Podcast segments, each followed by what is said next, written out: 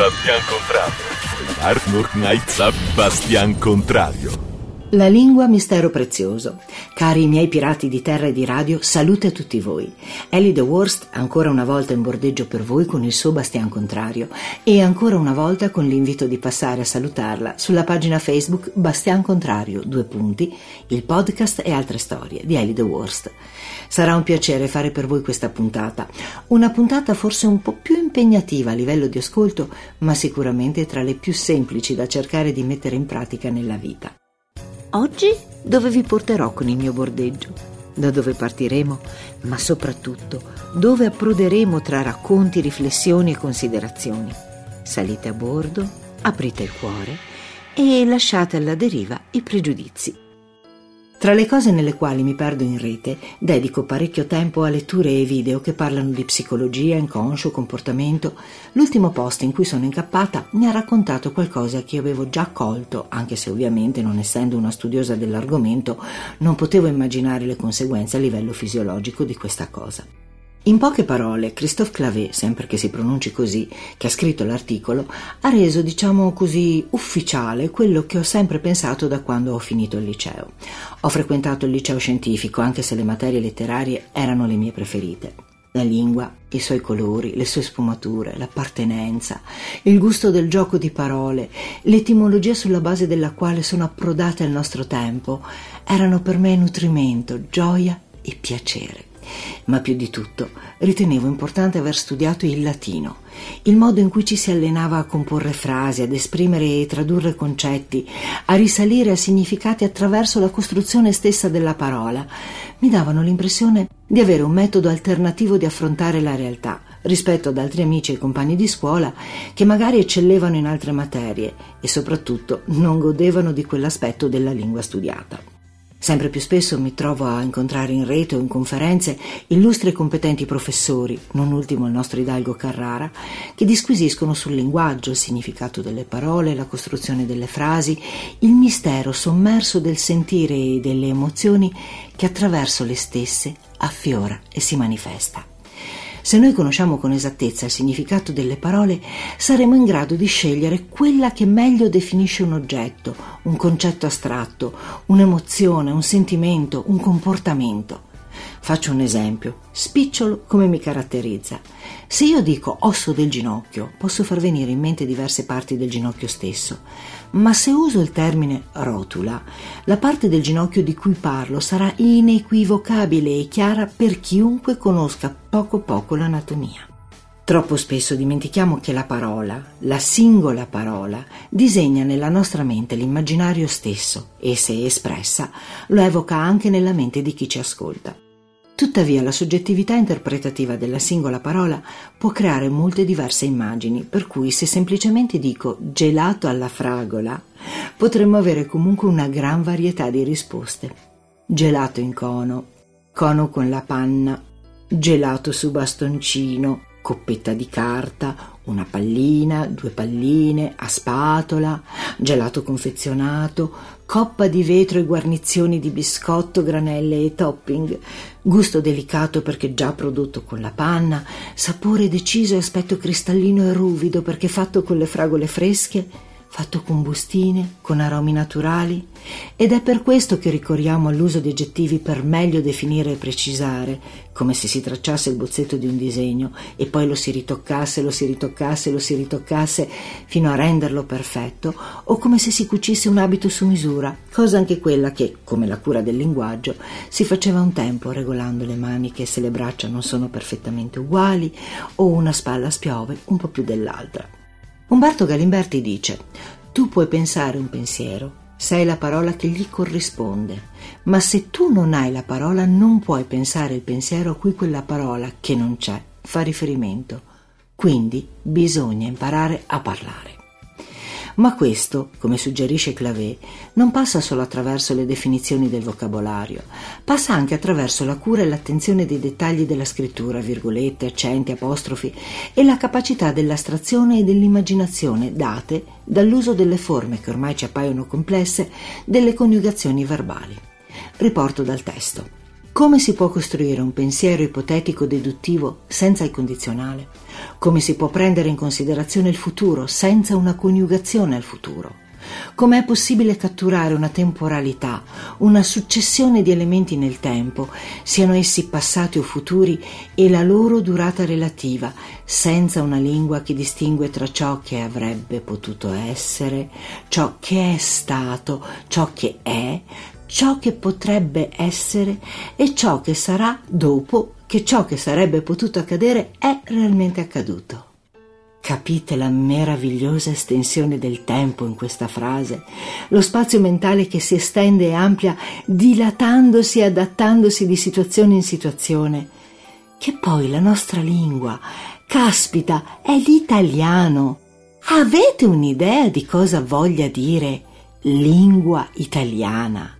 Se è vero ciò che diceva Galimberti sulla possibilità di formulare un pensiero solo se c'è una parola che lo definisce, la nostra lingua ha una pienezza, una precisione, una capacità incalcolabili. A questo proposito voglio raccontarvi un fattarello personale.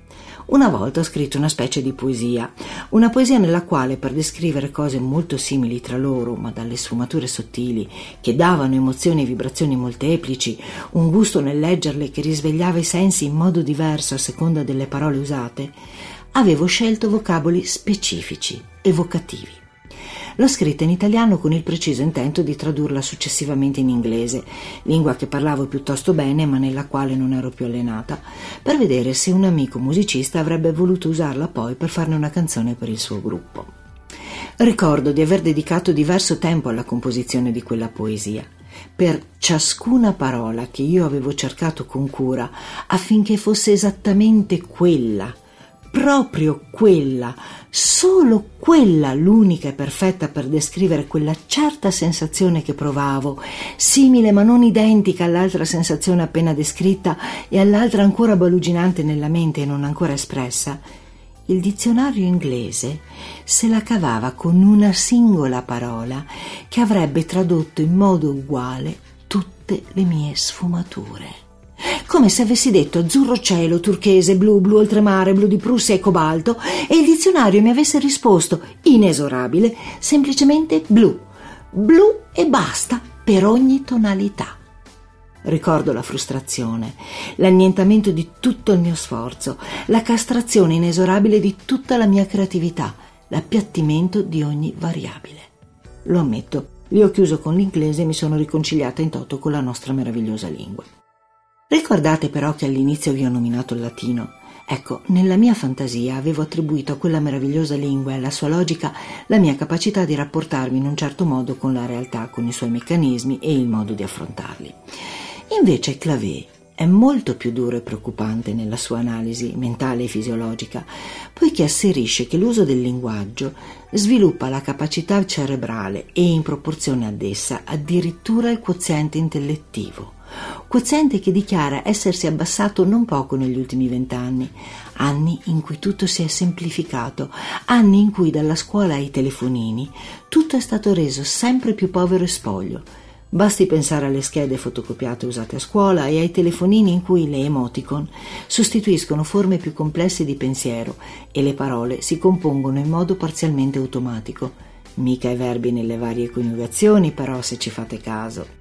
E se è vero che l'inglese è più povero a livello linguistico dell'italiano, è altrettanto vero che abbreviazioni e contrazioni di parola si sono verificate anche nella stessa lingua inglese, a testimonianza che l'impoverimento è una questione trasversale. Quindi, per fare un riassunto freddo e incisivo, meno parole uguale meno pensiero uguale meno intelligenza. Hai capito? E la poca capacità di comprendere il mondo, ossia l'intelligenza, è appunto quella caratteristica che impedisce di avere un pensiero critico, un pensiero rivoluzionario, un pensiero creativo, un pensiero alternativo e propositivo. Non è forse una grande comodità per chi esercita il potere rapportarsi con persone di questo tipo? E la domanda successiva è è questo che vogliamo diventare atrofizzando via via la nostra capacità intellettuale? È questo che vogliamo che siano e diventino le nuove generazioni? Animali da soma in balia di qualche sistema? Sarà per il tipo di formazione che ho ricevuto, ma io tremo forte davanti all'omologazione, davanti all'appiattimento, davanti all'assenza di originalità. Tra l'altro c'è anche un ulteriore rischio collaterale. Se è vero che ci sono persone che hanno comunque coltivato il piacere e la struttura linguistica, godendo naturalmente e senza particolare sforzo della piacevolezza di un parlare e di uno scrivere complesso e articolato, è anche vero che questo tipo di linguaggio è già precluso alla comprensione di molti e che mantenere due livelli così distinti di linguaggio potrebbe portare a una grave scissione nella comprensione del reciproco pensiero, portando alla formazione di due gruppi ben distinti nella popolazione. Forse allora sarebbe meglio adottare un linguaggio semplice e lineare per arrivare a un numero maggiore di persone. Sì, potrebbe sembrare una soluzione, ma ma in questo modo si corrono contemporaneamente due rischi. Uno è quello di non risvegliare, di non educare nel senso corretto del termine, di non stimolare il desiderio di migliorare le proprie capacità linguistiche, restando a corto di parole e di pensieri senza cercarne altri. L'altro che anche chi avesse esteso la varietà linguistica rapportandosi a un linguaggio minimale, in assenza di costante allenamento, inizi un processo di contrazione della propria capacità linguistica con conseguente riduzione del proprio quoziente intellettivo. Cito nuovamente Cavlet. Cari genitori e insegnanti, facciamo parlare, leggere e scrivere i nostri figli, i nostri studenti. Insegnare e praticare la lingua nelle sue forme più diverse, anche se sembra complicata, soprattutto se è complicata, perché in questo sforzo c'è la libertà. Coloro che affermano la necessità di semplificare l'ortografia, scontare la lingua dei suoi difetti, abolire i generi, i tempi, le sfumature, tutto ciò che crea complessità, sono i veri artefici dell'impoverimento della mente umana.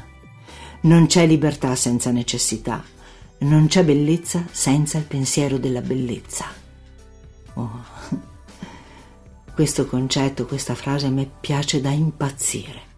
E per contro sembra esserci invece un aumento della violenza dovuto all'incapacità di esprimere le proprie emozioni e di riconoscere i propri sentimenti, convogliando il malessere in aggressività Ora, io non ho le competenze di questi personaggi citati, ma una società improntata sull'incomprensione e sull'aggressività mi sembra abbia già ben radicato, almeno nel mondo occidentale.